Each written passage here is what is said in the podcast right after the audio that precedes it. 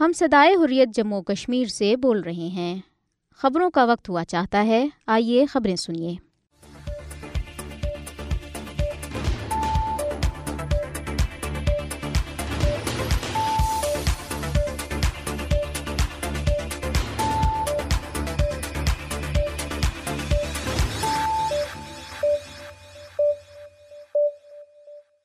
بسم اللہ الرحمن الرحیم۔ یہ صدائی حریت جموں کشمیر ہے۔ اب آپ عبد الرحمن سے خبریں سنیے۔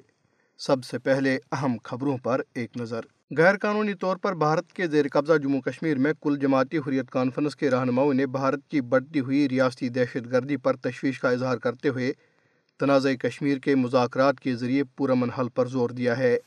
ادھر مقبوضہ کشمیر کے ضلع پنچ میں بارودی سرنگ کے ایک دھماکے میں بھارتی فوج کے تین اہلکار زخمی ہو گئے۔ امریکن بار ایسوسیشن کے سینٹر فار ہیومن رائٹس نے اپنی تازہ ترین رپورٹ میں بھارت میں نریندر مودی کی زیر قیادت، ہندو قوم پرست حکومت کی طرف سے دہشت گردی کی مالی معاونت کی روک تھام کے قانون کا غلط استعمال کے بارے میں حقائق منظر عام پر لائے ہیں، جن کے ذریعے انسانی حقوق کے علم برداروں کو نشانہ بنایا جا رہا ہے۔ کل جماعتی حریت کانفرنس آزاد جموں کشمیر شاہ کے زیر اہتمام کل جماعتی حریت کانفرنس کے سابق چیئرمین اور اتحاد المسلمین جموں کشمیر کے بانی مولانا عباس انصاری کی برسی کے موقع پہ منعقدہ ایک تعزیتی ریفرنس میں انہیں شاندار خراجی عزت پیش کیا گیا۔ ادھر مقبوضہ کشمیر میں روڈ ٹرانسپورٹ کارپوریشن کے ملازمین نے اپنے مطالبات کے حق میں سرمائی اور گرمائی دارالحکومت جموں اور سری نگر میں زبردست احتجاجی مظاہرے کیے۔ قابض فوجیوں نے ریاست کے مختلف علاقوں میں ایک درجن سے زائد کشمیری نوجوانوں کو گرفتار کر لیا ہے۔ اب خبریں تفصیل کے ساتھ۔ غیر قانونی طور پر بھارت کے زیر قبضہ جموں کشمیر میں بھارتی فوجیوں نے مختلف علاقوں میں ایک درجن سے زائد کشمیری نوجوانوں کو گرفتار کر لیا۔ بھارتی فوجیوں نے نوجوانوں کو سری نگر، گاندربل بارہ ملا بانڈی پورہ اور بڑگام اضلاع کے مختلف علاقوں میں بڑے پیمانے پر محاصرے اور تلاشی کی کارروائیوں اور گھروں پر چھاپوں کے دوران گرفتار کیا۔ بھارتی فورسز کے اہلکاروں نے حریت رہنما عبدالسمد انقلابی اور دیگر کے گھروں پر بھی چھاپے مارے اور اہل خانہ کو ہراساں کیا۔ کل جماعتی حریت کانفرنس کے رہنماؤں نے بھارت کی بڑھتی ہوئی ریاستی دہشت گردی پر تشویش کا اظہار کرتے ہوئے تنازع کشمیر کے مذاکرات کے ذریعے پرامن حل پر زور دیا ہے۔ کل جماعتی حریت کانفرنس کے رہنماؤں غلام محمد خان سوپوری عبدالعہد سید بشیر اندرابی، ایڈوکیٹ ارشد اقبال، دویندر سنگھ بہل، نریندر سنگھ، میر شاہد سلیم اور مولانا مصعب ندوی نے اپنے الگ الگ بیانات میں بھارت پر زور دیا کہ وہ اپنے پہلے وزیر اعظم پنڈت جواہر لال نہرو کی کتاب سے سبق حاصل کریں۔ جو جانتے تھے کہ کشمیر ایک سیاسی تنازع ہے، جسے اہم فریقوں کے درمیان بات چیت کے ذریعے ہی حل کیا جا سکتا ہے۔ انہوں نے افسوس کا اظہار کیا کہ مقبوضہ جموں کشمیر کے عوام کو مودی کی بھارتی حکومت کی جانب سے بدترین امتیازی سلوک اور ناانصافیوں کا سامنا ہے اور مقبوضہ علاقے میں روزانہ کی بنیاد پر کشمیریوں کا قتل عام جاری ہے۔ انہوں نے کہا کہ مودی حکومت ڈٹائی سے مقبوضہ کشمیر کے عوام کے بنیادی حقوق کو پامال کر رہی ہے۔ حریت رہنماؤں نے کہا کہ تنازع کشمیر پر بھارت کی ہٹ درمی کی وجہ سے گزشتہ چھہتر سال سے کشمیری انصاف کے منتظر ہیں، جبکہ متصب بھارتی عدلیہ نے کشمیریوں کو کبھی انصاف فراہم نہیں کیا۔ انہوں نے کہا کہ عالمی برادری کی خاموشی صرف مودی حکومت کو کشمیریوں کے خلاف منظم طریقے سے ظلم و ستم کا سلسلہ جاری رکھنے کی ترغیب دے رہی ہے۔ انہوں نے عالمی برادری پر زور دیا کہ وہ مظلوم کشمیریوں کی فریاد سن کر اپنا کردار ادا کرے۔ اور دیرینہ تنازع کشمیر کو انصاف کے بین الاقوامی طور پر تسلیم شدہ اصولوں کے مطابق حل کرے، جو مقبوضہ کشمیر میں خون ریزی کو ختم کرنے کا واحد راستہ ہے۔ مقبوضہ کشمیر کے ضلع پنچ میں بارودی سرنگ کے ایک دھماکے میں بھارتی فوج کے تین اہلکار زخمی ہو گئے۔ ضلع کے علاقے پگواڑی گلی میں بارودی سرنگ کے دھماکے میں تین بھارتی فوجی زخمی ہو گئے۔ زخمی فوجیوں کو فوری طور پر قریبی ہسپتال منتقل کیا گیا۔ ان میں سے دو اہلکاروں کو ایک سو پچاس جنرل ہسپتال راجوری ریفر کیا گیا۔ تمام زخمیوں کی حالت خطرے سے باہر بتائی جاتی ہے۔ ادھر مقبوضہ کشمیر میں روڈ ٹرانسپورٹ کارپوریشن کے ملازمین نے اپنے مطالبات کے حق میں سرمائی اور گرمائی دارالحکومتوں، جموں اور سری نگر میں زبردست احتجاجی مظاہرے کیے۔ کارپوریشن کے کارکنوں کی بڑی تعداد نے چیئرمین وجاہت حسین اور صوبائی جنرل سیکرٹری دل باغ سنگھ کی قیادت میں road transport corporation workers union کے بینر تلے جموں میں دریائی توی کے کنارے ایک پارک میں جمع ہو کر زبردست احتجاجی مظاہرہ کیا۔ مظاہرین نے ہاتھوں میں پلے کارڈ اٹھا رکھے تھے، جن پر بھارتی قابض حکام کے خلاف اور اپنی ملازمتیں مستقل کرنے سمیت نعرے درج تھے۔ کارپوریشن کے ملازمین نے سری نگر میں بھی احتجاجی مظاہرہ کیا، جس کی قیادت یونین لیڈرز محمد یوسف خان اور غلام نبی وانی کر رہے تھے۔ روڈ ٹرانسپورٹ کارپوریشن یونین کے رہنماؤں نے کارپوریشن کی انتظامیہ کو خبردار کیا کہ وہ ان کے مسائل کو بلا تاخیر حل کریں بصورت دیگر وہ مکمل ہڑتال کرنے پر مجبور ہوں گے۔ کل جماعتی حریت کانفرنس آزاد جموں کشمیر شاہ کے زیر اہتمام، کل جماعتی حریت کانفرنس کے سابق چیئرمین اور اتحاد المسلمین جموں کشمیر کے بانی چیئرمین مولانا عباس انصاری کی برسی کے موقع پہ منعقدہ ایک تازیتی ریفرنس میں انہیں شاندار خراج عقیدت پیش کیا گیا۔ ریفرنس کی صدارت کل جماعتی حریت کانفرنس آزاد کشمیر شاہ کے کنوینر محمود احمد ساگر نے کی، جبکہ نذیر احمد قریشی اس موقع پہ مہمانی خصوصی تھے۔ مقررین نے مولانا عباس انصاری کی تحریک آزادی کے لیے گراں قدر خدمات پر انہیں شاندار خراج عقیدت پیش کیا۔ مقررین نے اس موقع پہ کہا کہ مولانا عباس انصاری ایک باصول اور صاحب بصیرت سیاسی رہنما اور ایک ممتاز عالم دین، مبلغ اور مصنف تھے۔ انہوں نے کہا کہ حریت رہنما نے تنازع کشمیر کو منصفانہ حل دن رات کام کیا اور تحریک آزادی کشمیر کے حوالے سے ان کی خدمات کو ہمیشہ یاد رکھا جائے گا۔ مقررین نے کہا کہ مولانا عباس انصاری تمام عمر، اتحاد اور نظم و ضبط پر زور دیتے رہے۔ انہوں نے کہا کہ بھارت اس وقت کشمیریوں کے جذب حریت کو کمزور کرنے کے لیے ان کا بے دریک قتل عام کر رہا ہے۔ انہوں نے کہا کہ بھارت اس وقت کشمیریوں کے جذب حریت کو کمزور کرنے کے لیے ان کا بے دریک قتل عام کر رہا ہے۔ انہوں نے کہا کہ اتحاد و اتفاق کے ذریعے ہی تحریک آزادی کے خلاف بھارت کے مضمون منصوبوں کو ناکام بنایا جا سکتا ہے۔ مقررین نے تحریک آزادی کو مکمل کامیابی تک جاری رکھنے کے عزم کا اعادہ کیا۔ ریفرنس کے اختتام پر مرحوم رہنما اور تمام شہدائی کشمیر کی بلند درجات کے لیے اور نظر بند حریت رہنماؤں کی رہائی اور بیماروں کی جلد صحت یابی کے لیے دعا کی گئی۔ اس موقع پہ اسرائیلی وحشیانہ جارحیت کا نشانہ بننے والے مظلوم فلسطینی عوام سے اظہری یکجہتی بھی کیا گیا۔ امریکن بار ایسوسیشن کے سینٹر فار ہیومن رائٹس نے اپنی تازہ ترین رپورٹ میں بھارت میں نریندر مودی کی زیر قیادت ہندو قوم پرست حکومت کی طرف سے دہشت گردی کی مالی معاونت کی روک تھام کے قانون کے غلط استعمال کے بارے میں حقائق منظر عام پر لائے ہیں، جن کے ذریعے انسانی حقوق کے علمبرداروں کو نشانہ بنایا جا رہا ہے۔ انسانی حقوق کے علمبرداروں پر انسدادی دہشت گردی کے قوانین کے منفی اثرات اور بھارت میں فیفٹ یعنی فائنانشل ایکشن ٹاسک فورس کے اقدامات پر عمل درآمد کے عنوان سے رپورٹ میں کہا گیا ہے کہ مودی حکومت انسانی حقوق کے علمبرداروں اور سول سوسائٹی کے ارکان کو نشانہ بنا کر فائنانشل ایکشن ٹاسک فورس کے قواعد اور ضوابط کی خلاف ورزی کر رہی ہے۔ رپورٹ میں کہا گیا ہے کہ بھارت نے سال دو ہزار دس میں فائنانشل ایکشن ٹاسک فورس کی رکنیت حاصل کرنے کے بعد انسدادی دہشت گردی اور منی لانڈرنگ کے قانون میں ترامیم کا سلسلہ شروع کیا تھا، جس کا مقصد بظاہر خود کو ایف اے ٹی ایف کے قواعد اور ضوابط سے ہم آہنگ کرنا تھا۔ تاہم، ان ترامیم کی وجہ سے غیر منافع بخش تنظیموں اور انسانی حقوق کے علمبرداروں کو اپنی شہری آزادیوں کے استعمال اور حکومت پر تنقید کرنے کی وجہ سے مقدمات اور قانونی کارروائی کا سامنا کرنا پڑا۔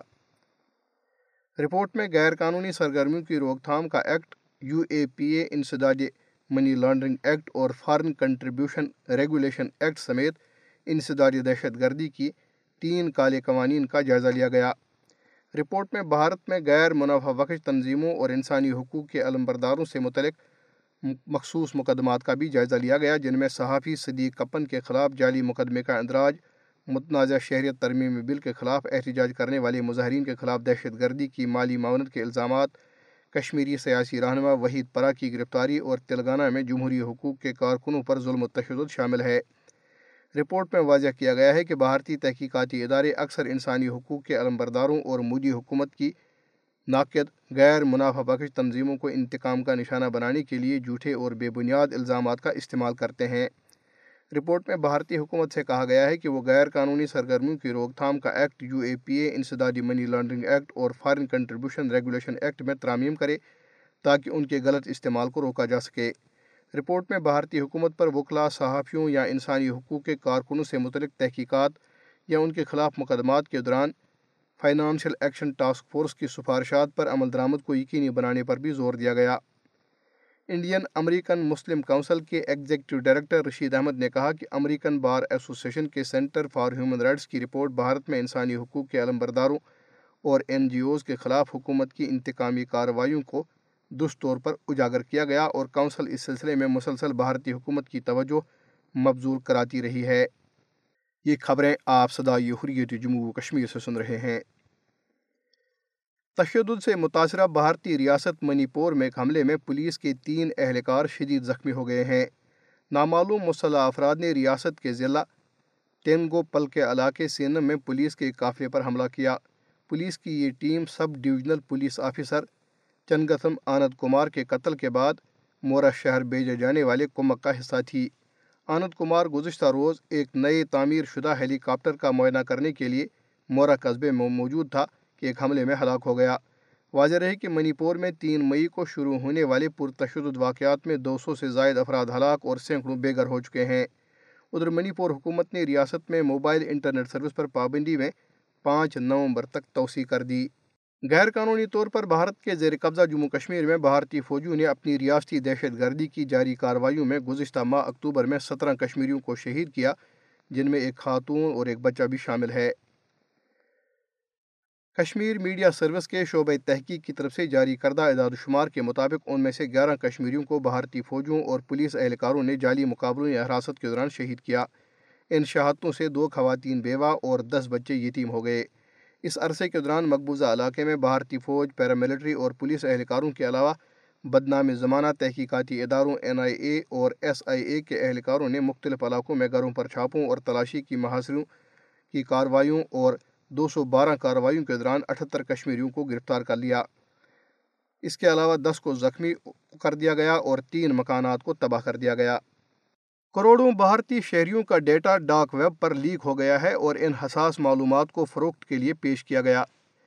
اکاسی کروڑ بھارتیوں سے متعلق حساس معلومات ڈاک ویب پر سامنے آنا ممکنہ طور پر بھارتی تاریخ میں سب سے بڑا ڈیٹا لیک سکینڈل ہے۔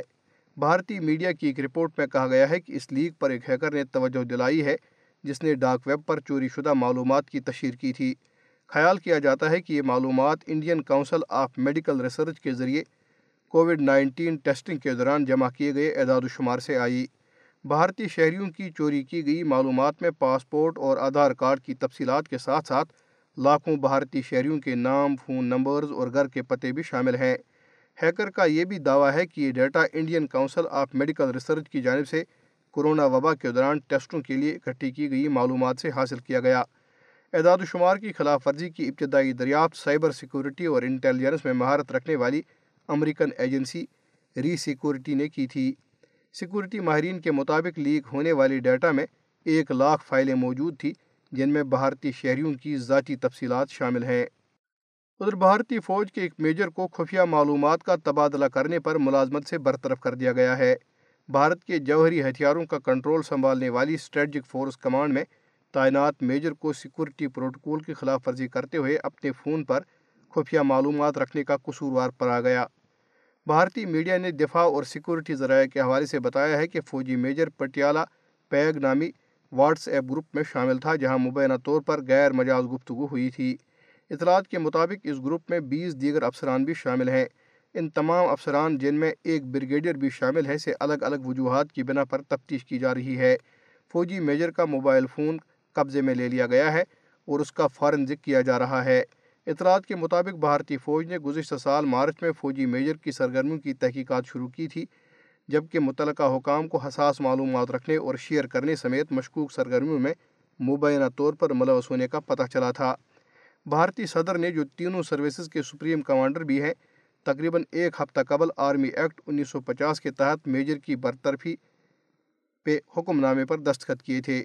برطرفی کا حکم ستمبر کے وسط میں جاری کیا گیا۔ گلگت بلتستان کا چھہترواں یوم آزادی روایتی جوش و جذبے کے ساتھ منایا گیا۔ سیاسی، سماجی اور ادبی حلقوں کی جانب سے گلگت بلتستان کے یوم آزادی کو شائع نشان طریقے سے منانے کے لیے مختلف تقریبات کا اہتمام کیا گیا۔ گلگت بلتستان میں عام تعطیل تھی۔ گلگت بلتستان کا یوم آزادی ہر سال یکم نومبر کو منایا جاتا ہے۔ گلگت سکاؤٹس نے انیس سو سنتالیس میں اپنے وطن کو ڈوگرا راج سے آزاد کرایا تھا اور ڈوگرا گورنر گنسارا سنگھ کو گرفتار کر لیا تھا۔ یوم آزادی کے سلسلے میں helipad ground Jutial Gilgit میں رنگا رنگ تقریب کا انعقاد کیا گیا۔ ادھر بھارت کی شور زدہ ریاست منی پور میں حکومت نے موبائل انٹرنیٹ سروس پر پابندی میں پانچ نومبر تک توسیع کر دی ہے۔ ریاست کے علاقے چورا چاند پور میں تین مئی کو شروع ہونے والے پرتشدد واقعات کے بعد سے حکومت نے منی پور انٹرنیٹ سروس پر مسلسل پابندی عائد کر رکھی ہے۔ وزیر اعلیٰ این بیرن سنگھ نے حال ہی میں اشارہ دیا تھا کہ حکومت اگلے چند دنوں میں انٹرنیٹ سروس پر پابندی ہٹانے پر غور کرے گی۔ تاہم، محکمہ داخلہ نے ایک ہفتے سے بھی کم عرصے میں دوبارہ موبائل انٹرنیٹ سروس پر پابندی میں توسیع کی۔ گزشتہ ماہ طلبہ کے شدید احتجاج کے بعد منی پور حکومت نے ایک سو تینتالیس دن بعد انٹرنیٹ سروس پر پابندی ہٹائے جانے کے دو دن بعد چھبیس ستمبر کو موبائل انٹرنیٹ سروس کو دوبارہ معطل کر دیا تھا اور اب اس پابندی میں مزید پانچ دن کی توسیع کر دی گئی۔ محکمہ داخلہ کے نوٹیفیکیشن کے مطابق انٹرنیٹ سروس پر پابندی کو اس خدشے کے پیش نظر ہٹا دیا گیا کہ بعض سماج دشمن عناصر سوشل میڈیا پر تصاویر، نفرت انگیز تقاریر اور ویڈیوز پوسٹ کر کے عوامی جذبات کو بڑھکا رہے ہیں، جس سے ریاست میں امن و امان کو سنگین خطرہ لاحق ہے۔ واضح رہے کہ منی پور میں رواں سال مئی سے میتی اور کوکی قبائل کے درمیان نسلی فسادات جاری ہیں اور ان فسادات میں اب تک دو سو سے زائد افراد ہلاک اور سینکڑوں بے گھر ہو چکے ہیں۔ نسلی تشدد بھڑکنے کے بعد ریاست بھر میں موبائل انٹرنیٹ پر پابندی عائد کر دی گئی تھی۔ اگرچہ یہ پابندی تیئیس ستمبر کو ہٹا دی گئی تھی، لیکن چوبیس ستمبر کو ایک لڑکی سمیت دو لاپتہ نوجوانوں کی لاشوں کی تصاویر سوشل میڈیا پر منظر عام پر آنے کے بعد اور طلبہ کی سیکورٹی فورسز کے ساتھ جڑپوں کے بعد پابندی دوبارہ عائد کر دی گئی تھی۔ اس کے ساتھ ہی صدا یہ حریت جموں کشمیر سے خبریں ختم ہوئی